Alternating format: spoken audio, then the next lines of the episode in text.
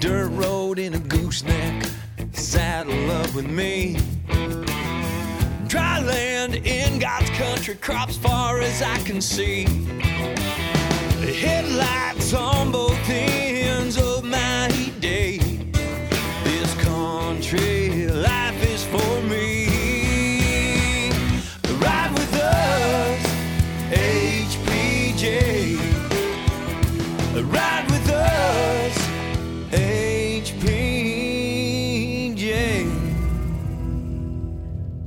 folks, to HPJ Talk, the podcast from High Plains Journal, bringing the ag news and commentary of the week to you. I'm Associate Editor Jennifer M. Latzke, and I'm joined by my colleague, Associate Editor Kylene Scott. Hey, Kylene. Hey, Jenny. Holy buckets, it's been a week. It's not over yet. I know, I know, but holy Carmen Miranda, it's been. So earlier this week, it's Last it's- Friday. yeah, last Friday over the weekend, yeah. Tyson Fresh Meats in Holcomb, they they had a fire that started in their their box their box portion of their facility. Somebody asked me the other day or today, does that mean what I think it means? It's where they build the boxes to put the meat in. no, that's not what that means. the box shop is not what that means. So here's the deal, folks. Uh, Tyson Fresh Meats, they are a processing plant, a large processing plant in Hol- Holcomb, Kansas. They process only beef. So if you're reading a Reuters story and there's a picture of Tyson chicken nuggets, just know that that was some. Um, Somebody's an idiot. well, look, they, they I grabbed- said it. Jenny didn't say it. they grabbed the only file photo they had of Tyson products, and I get it. You know, you chicken and, and cows are often interchangeable in a lot of people's minds, but they are not the same. In fact, creature. You cannot get poultry or you cannot get chicken from a beef. Better not. I mean, we haven't gotten to that point yet. Um, we, we joke, but here's the deal it was a punch in the gut to the cattle chain, um, especially here in Kansas, but across the United States. And to really put it into perspective, we have we'll have um, Kansas Livestock Association CEO Matt Teagarden on later on in the podcast to really explain what this means for producers. But Kylene, you and I are just um, you produce beef. I'm a consumer of beef. Grew up raising cattle. Well, every aspect of my life, essentially. I mean, we have cow calf herds. We, my husband rides pins at the feed yard on the weekends. My sister works as a cattle clerk at a feed yard. My brother in law is a cattle hauler. We work for an ag publication that depends on the cattle industry. So, So, to try to put this into perspective for those of you that may not understand what what one little tiny fire in one little plant in Podunk, Holcomb, Kansas can mean. They process on average about 30,000 head per week. Now, 30,000 head, that's the size of what what did we figure out later on? We figured out it's the size of I believe Ford County Feed Yard is 30,000 head, or at one time it was. It may be bigger now. So that's one feed yard. That's one feed yard's worth of cattle that go through one plant every single week. That's Yeah. 6,000 head a day. So think, you know, it's like the little engine that could chug it, chug it, chug it, chug it, chug it, chug it, chug it, chug it, right? Yeah. My sister, she's the cattle clerk, so she knows the cattle that come in the feed yard and the cattle that go out of the feed yard. And she says the pins do not stay empty very long. They will clean them out in the morning and they will be full by that evening, usually. So we are constantly so at the plant. If you if you work backwards, okay. So the plant has to have a steady source of cattle going through. Chug it, chug it, chug it, chug it, chug it, right? Well, then you have to have feedlots that are constantly supplying and turning over those cattle. Chug it, chug it, chug it, chug it, chug it, right? Yeah. Some of the animals, some of the calves that you guys are raising, Kylene, those will go into a feedlot Eventually, yeah. eventually. So everything's all going smooth, smooth, smooth, smooth, smooth. And then there's a penny on the tracks and you have a problem. Yeah. This whole system, it's going like gangbusters. Everything's good until you have one fire and it's a spanner in the works and and everything kind of it's not grinding to a halt, but all of a sudden you've got 30,000 head of cattle that got to find someplace else. Yeah. And like we talked about today with Matt, I'm trying to lose weight. I can't keep my weight the same from day to day to day to day. You can't just hold me at this constant weight. I am not a feeder steer, but I am a good gainer. and those feeder steers, they are they've been bred to put on pounds. The more that we start feeding them out, you start getting a diminishing return on the food on the feed that you're g- putting into that steer. So feed costs. But if you got to hold them at your feedlot until you can find a place to process them, you're paying extra for a diminishing return on your investment. And you might be influencing the quality of the cattle too if you're trying to hold them off. I mean, they're not going to stay at that ideal condition Mm-hmm. for very long. And what we mean by condition is we know, I mean, we have the safest, most effective, most um, safest, most affordable food supply on the planet because of, of what we do we, and the knowledge that we have.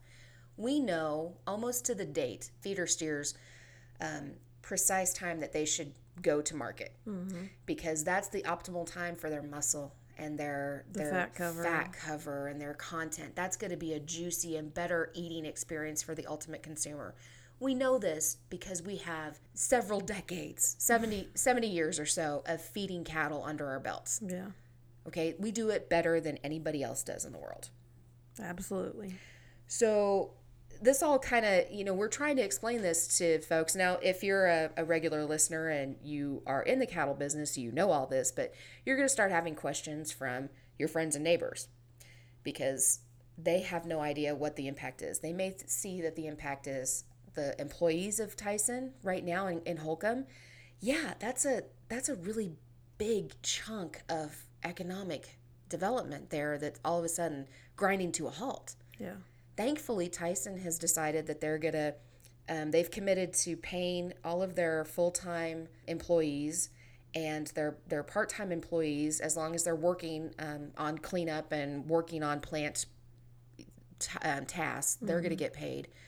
So that money's not going to disappear out of the economy just yet. And tyson is rebuilding you know despite things that we've heard but we'll talk about more of that later on with uh, with Matt um, later in the in the podcast. So we had that. Then we had sorghum slash wheat. You, Kylene, I got it right. it's only taken you four months. I know, I know. We had some really great speakers, didn't we? yeah, they were really good, and the crowds were were nice, and the rooms were packed. So Yeah. Thank you all who came out for sorghum slash wheat. You. Um, what was your who was your favorite speaker? I don't know. Romulo is always nice to listen to just because of the accent that he's got. But the forage sorghum gal, Jourdan Bell, even though she was on video conference, it's she has such good information and she's easy to listen to. You know, I really appreciate all of our our extension folks that come out and do our events, whether it's Jordan or Romulo. I always like listening to the farmer panel too because bringing them bringing in their personal experiences into their mm-hmm. situations and their operations. It's always good to hear what's what everybody's doing. So I might be biased because I was the MC, but I I enjoyed the farmer panel myself. Yeah, And it's not all about production things. I think we touched on some things in that farmer panel this year.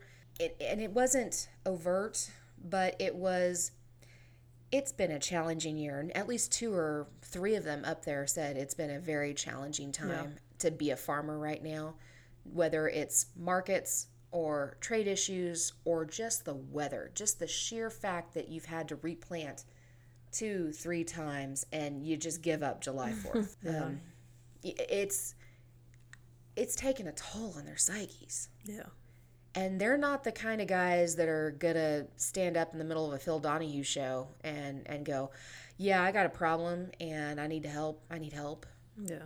But they're not the only ones that have reached out or talked about it or even hinted at it. Here's the thing: if you hear a farmer hinting at something, that chasm is deeper than the hint Oh yeah, if I'm willing to say something along the lines of, you know, I'm having a, having a little trouble here in a quiet voice, that's a farmer scream. yeah. That's a red flag. That is a red flag. But here, I'm here to tell you if somebody is saying quietly, it's been a tough year, it's been a tough year. Yeah, So it's been a challenging week.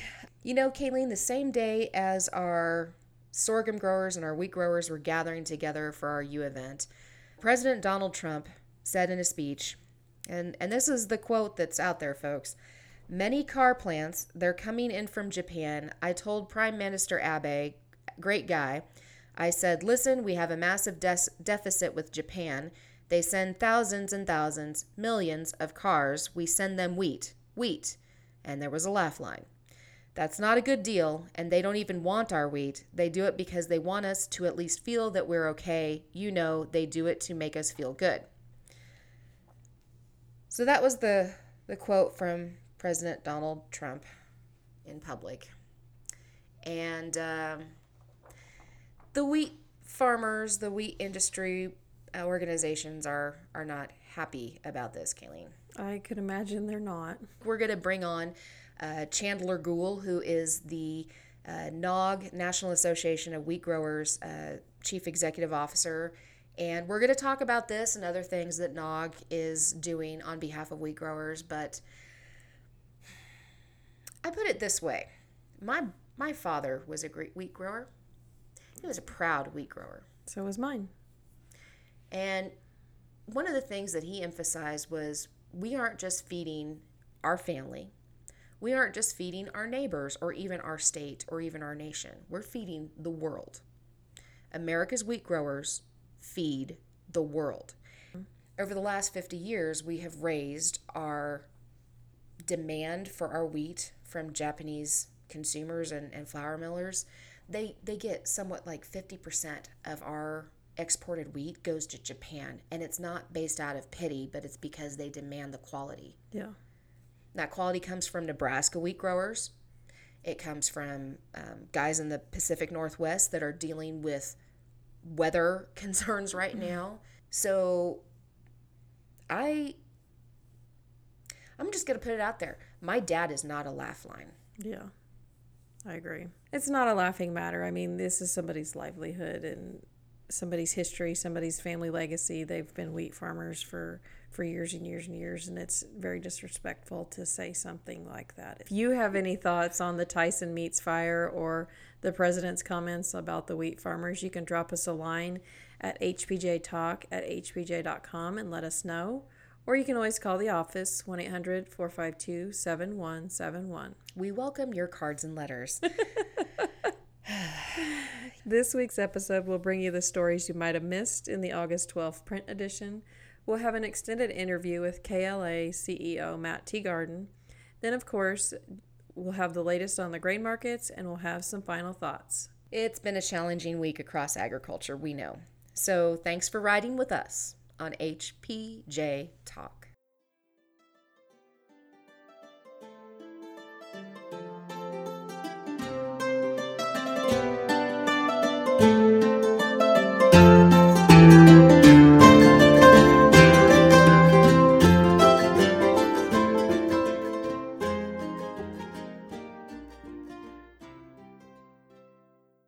This week's cover story is from contributor Lacey Newlin. A spoonful of resistant starch makes the fiber go down. So, researchers have figured out how to increase the amount of resistant starch in wheat without sacrificing taste of the ultimate product.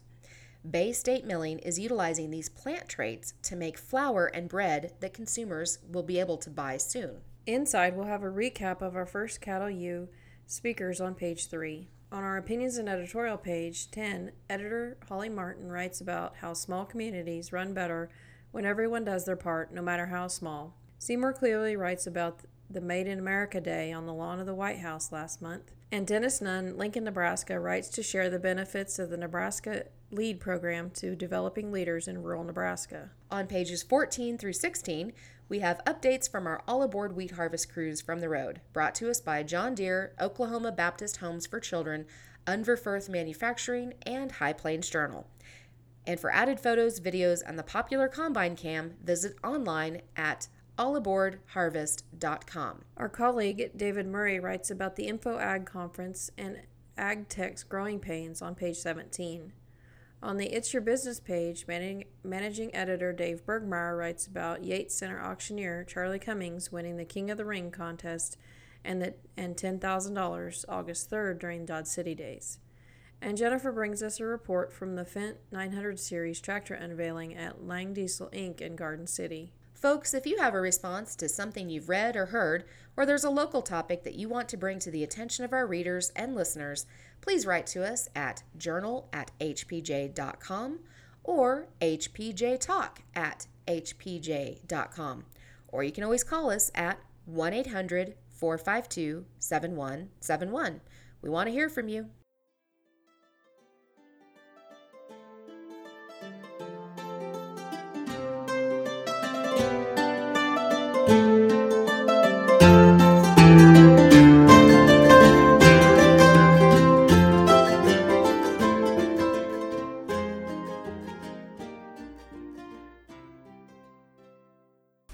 So Tyson Fresh Meats in Holcomb suffered a fire over the weekend, and we're starting to see some effects on the cattle chain. We thought we'd bring on Matt Teagarden, CEO of Kansas Livestock Association, to discuss what we know now and what cattlemen and feeders are thinking about right now. Matt, welcome to HPJ Talk. I'm, I'm really sorry that your first visit to our podcast is dealing with a tough, a tough subject like this. But let's start with what do we know of the situation right now and, and where do we stand? Sure, and thanks thanks for having me on. You know, right now the plant and uh, in Holcomb is not operational. I think Tyson is using the word closed indefinitely. I prefer to use temporarily because it, it is clear. I think uh, uh, Tyson's made this very clear that they intend to repair that facility and reopen it as quickly as possible. Uh, some rumors about whether it open again or not, some of those kind of things running around. So, so just want to be clear about that fact that, that they are in the process of assessing the damage, getting contractors lined up to repair that damage and get that plant back operational. We know that plant was harvesting somewhere in the neighborhood of 30,000 head of fed cattle each week. And so for the, the time being, we somehow need to figure out another place for 30,000 head of cattle to go uh, to be harvested. And I think that'll happen in a number of ways. Uh, Tyson has indicated that they will move cattle around to other plants. So they have a plant in Amarillo, a plant in Lexington, other plants too, but those would be the two closest to Garden City. That requires some team members moving as well. One of the limiting factors we have uh, in terms of uh, getting cattle processed would be uh, cattle uh, processing capacity, so plant capacity, but also labor. Um, labor is really tight in the High Plains area, and so adding additional shifts will require some some additional staff. And so I know Tyson is working through some of those issues, as well as the other processors in the region. Uh, so we know that those that 30,000 head a week is five or six percent of the kind of weekly harvest that we've been running. That's a significant number. There's some uncertainty there in, in our business and in the beef industry in general about how we're going to accommodate uh, that displacement of, cat, of cattle. But I think as we get further along here, we're starting to sort those things out. And I think you're seeing that in the market reaction. Uh, early on, Monday and Tuesday, pretty significant market response, but uh, uh, yesterday and then and now again today, uh, Thursday, the market I think is coming to grips with the impact, and and we're seeing that at least in the futures market. So talking about the market effects, Kylene, you and I were just looking um, on Ag Twitter yesterday. There was some talk about what this might do for the markets. Yeah, there was a couple guys commenting on what the Packers are making hand over fist money is and already and what does this thing what does this mean for KLA members and their constituents? We got people talking about all these prices and what's going on and of course, KLA and NCBA are concerned about the trading going on on Monday and throughout this week. Were those concerns merited? We're hearing a lot of pushback from cattlemen that they're paying even greater packer margins after the fire. Can you talk about both sides of the topic or expand a little for those that don't trade cattle all the time? Well, yeah, I think you know. So, so we've got thirty thousand head of cattle that were that were supposed to go to Holcomb this week that can't. The market's trying to sort that out, and kind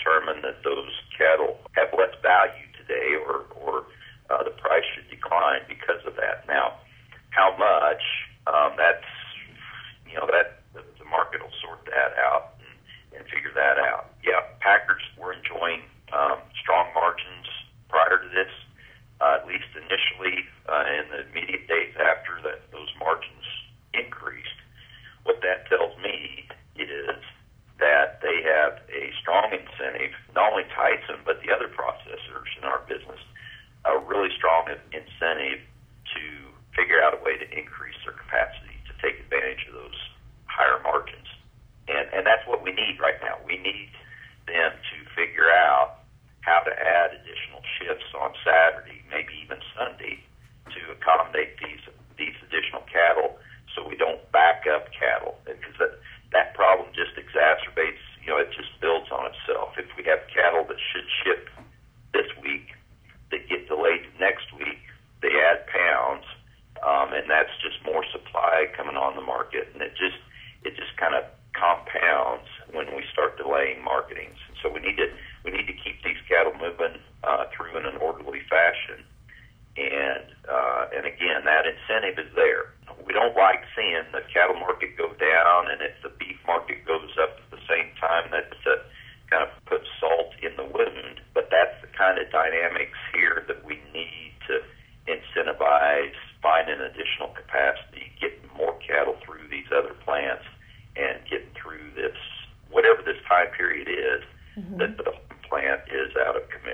bigger isn't always better when we go to a plant. There's a reason why we have target sizes. Yeah, and and we just lose some efficiency on top of that. So those cattle feeders are trying to optimize that that marketing and maximize the efficiency. So so Matt, talking about um, you know working in the plants and things, do we have enough USDA inspectors to even look at at these other plants and and located at these other plants to work an extra two days a week or an extra day and a half a week. Is there a need there for more inspectors? Is there a way that we can bridge that gap uh, and still ensure that we have the safest most wholesome supply of beef on in on the planet? Yeah and that that's a key point to make that that we have to have inspectors in those plants. Um, we have to have graders in those plants. And that was one of the first actions can't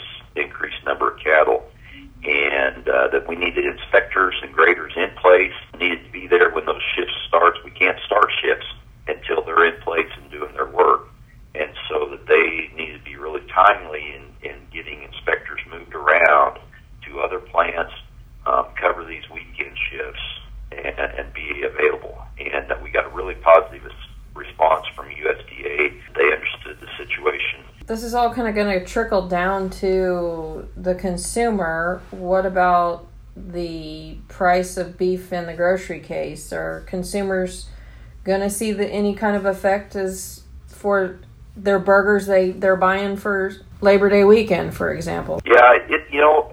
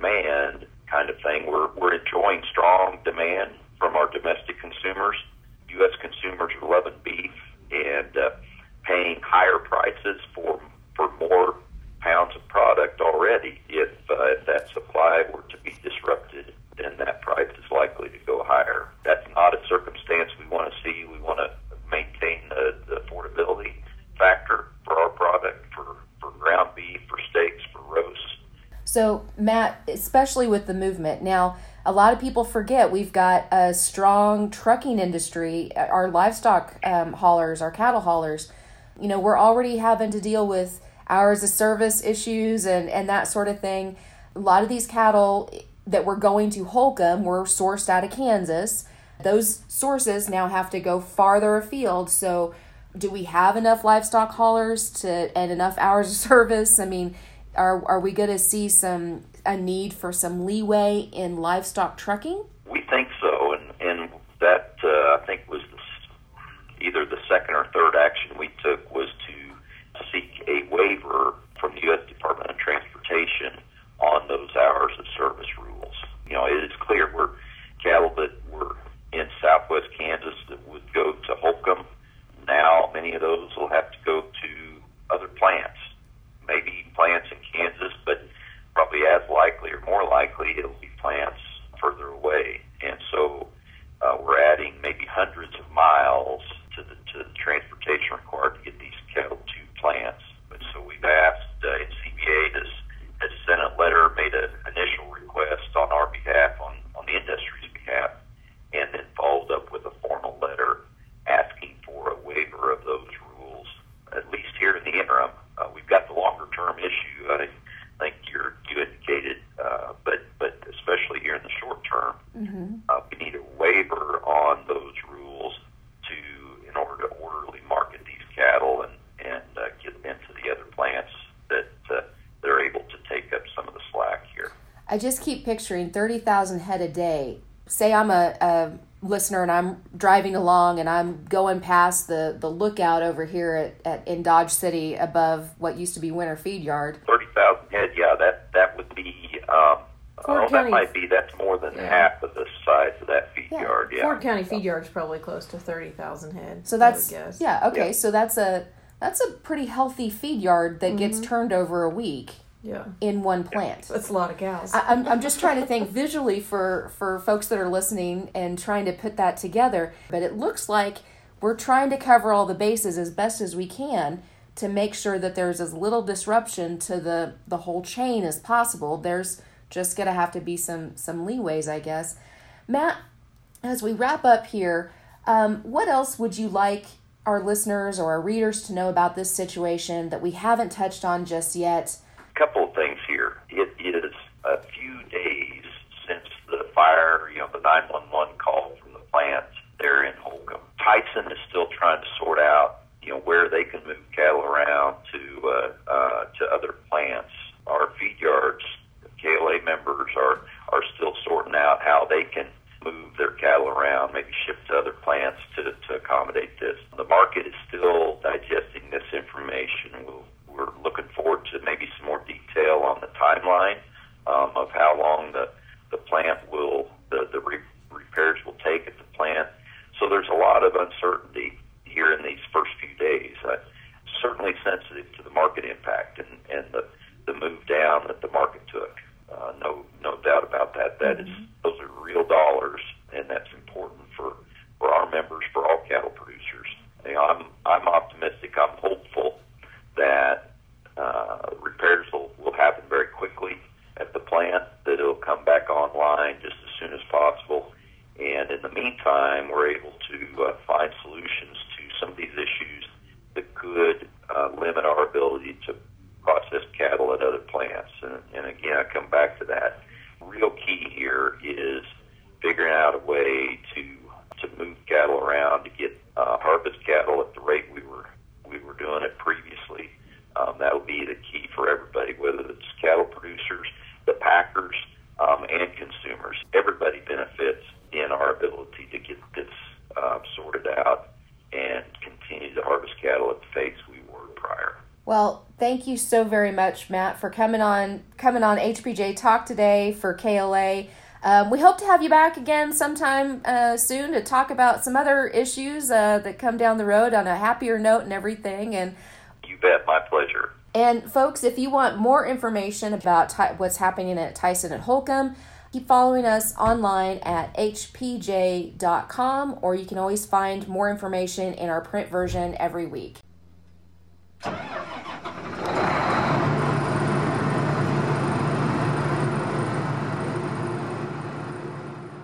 Well, welcome Chandler Goule to HPJ Talk, the Chief Executive Officer of National Association of Wheat Growers. Chandler, I can't believe we haven't had you on before this, but uh, thanks for taking the time to chat today. And let's just start off with the elephant in the room.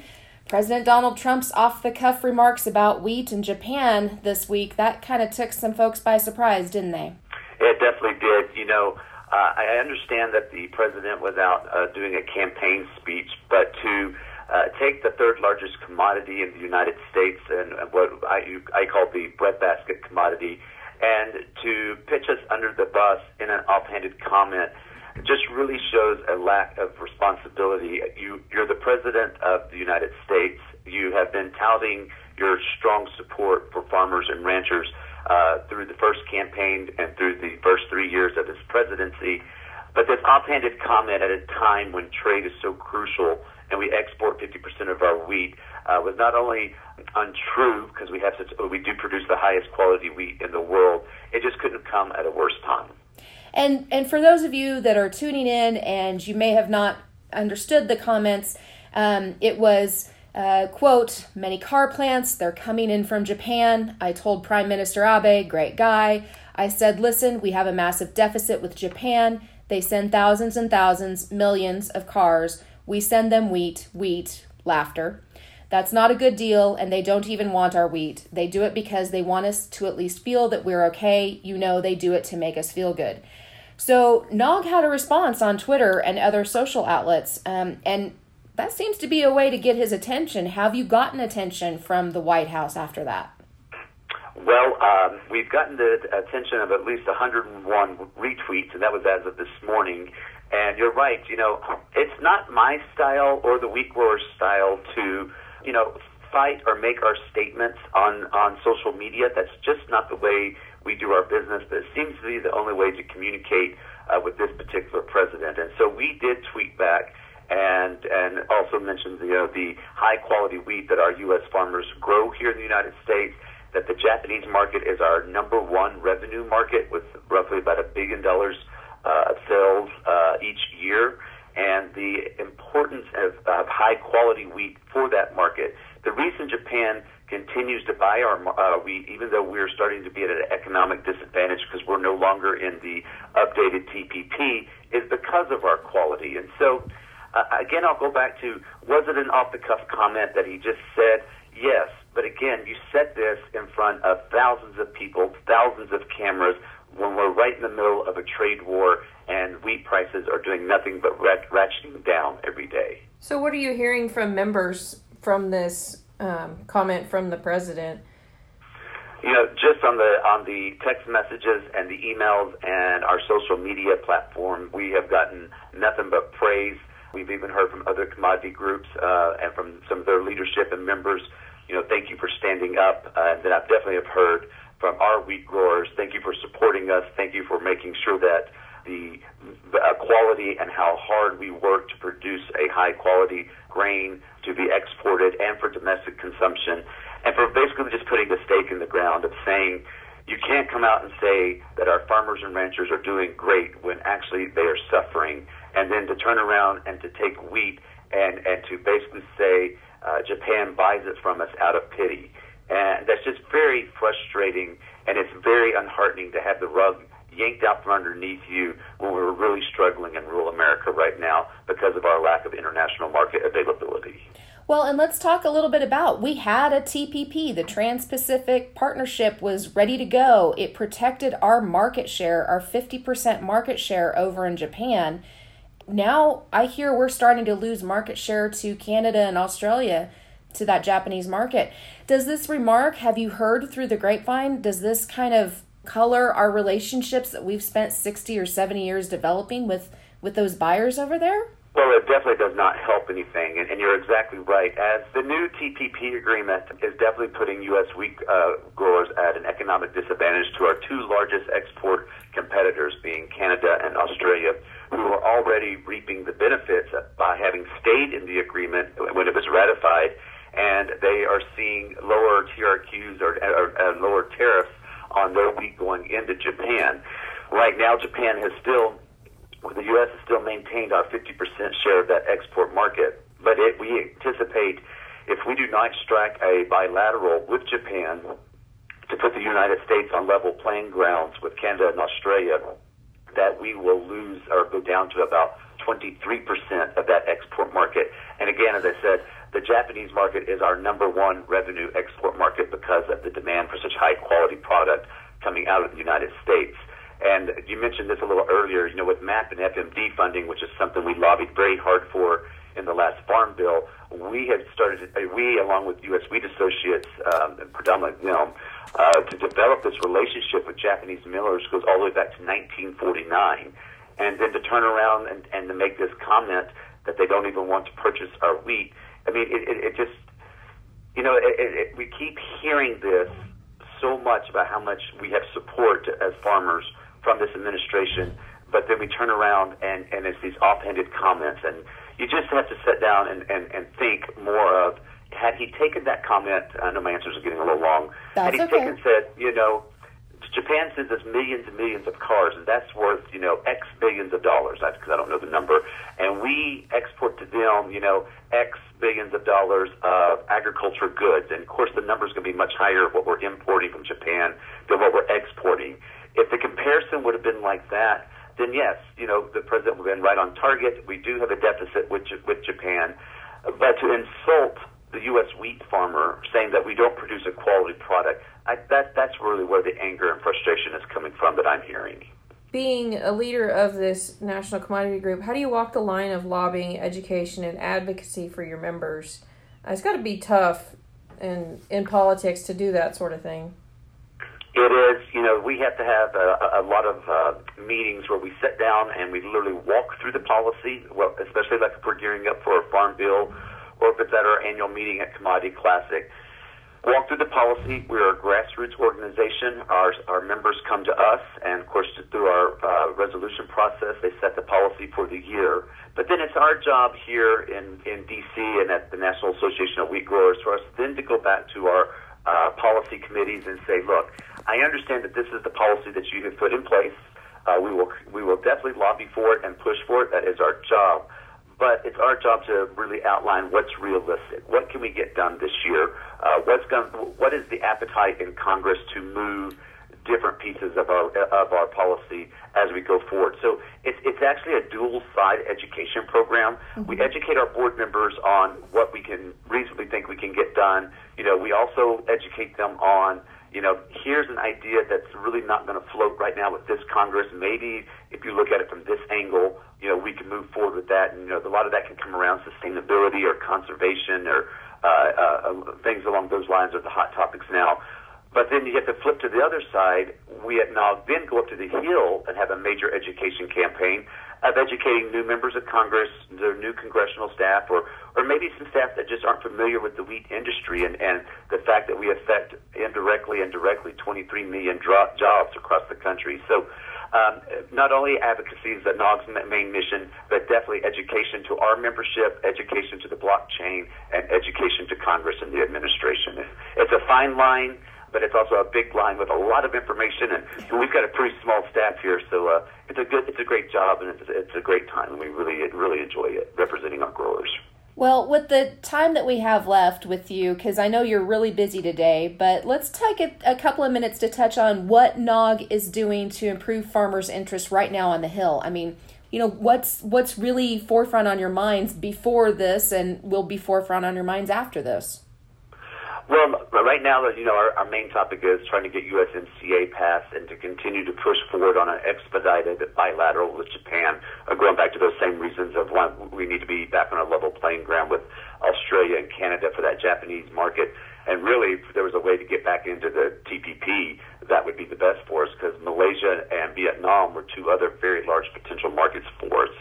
And the more international markets that we have, the better our domestic price is going to be. But it doesn't look like this trade war is going to end anytime soon. So the next most important thing we can be doing is making sure that we are implementing the 2018 Farm Bill as fast as we possibly can, working with the USDA to make sure those programs are rolled out in a timely manner, and then also in, in a manner that both the county offices and our farmers can get in there and quickly sign up and understand exactly uh, what's going on there. Then we're also going to be turning, now that we are done with the Farm Bill, and really looking at infrastructure and taxes, because we've got about two years here before we have to start working on our next Farm Bill again. And we will be having our uh, fall board meeting uh, in November, and that's a good time for us to poll our membership of where they'd like for us to sit our, set our priorities. And then also we are going through a strategic planning process this year. So really getting a lot of feedback from our growers to make sure that representing them in priority order on the issues that are hitting them most in the wallet, but also just across the industry itself.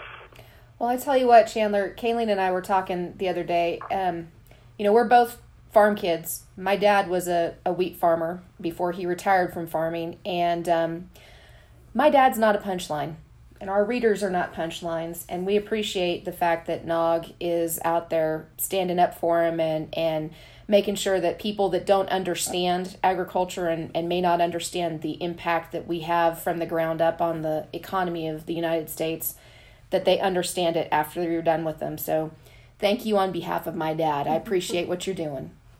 Well i, I really do appreciate that. And, and like i said the comparison of what the president was trying to make uh, was a, could have been done much better, and it would have had a much larger impact. But you're exactly right. When he said wheat, and then there was laughter, and then he continued on, it was it, it was just disheartening to sit there and, and to listen to that. I, and in my 20 years of working in Washington D.C., 11 on the Hill, and then uh, nine off working for farmers, I don't think I've ever actually had a president uh, make such a kind of like you said, make make make wheat or agriculture a punchline in a joke, whether it's at a campaign or not. And I sat here and thought with my team, should we respond? Because I don't know that I want to respond on Twitter. Again, it's just not really our style. But I couldn't let it pass. I felt that he ran our commodity in the ground and he insulted us when I know that we produce a high quality product, and I just couldn't let it go by. And I've been very fortunate. All the feedback I've gotten uh, has been very positive, similar to what you just said about you and, and your dad. And I'm glad that we can be here to support you, and that's our job, and we will continue to do so. Well, thank you, Chandler, and hopefully we'll have you on HPJ Talk later. Um, when we have some wins in the trade arena that we can um, shout from the rooftops when USMCA is passed and and um, keep fighting the good fight up there on the hill, okay? Most definitely, and thank you for inviting me onto your show today, and I look forward to being back sometime soon.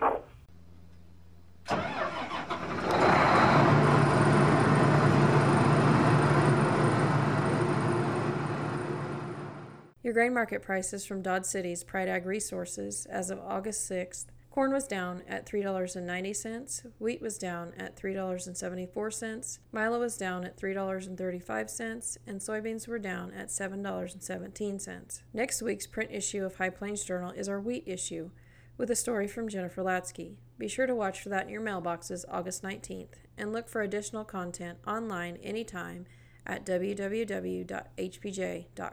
Remember, you can subscribe for free to this podcast at hpj.com slash podcasts. You can also find us on places like iTunes, Google Play, or wherever you download podcasts. Follow us on Twitter and Facebook at HPJ Talk for news and commentary throughout the week. We're also on Instagram.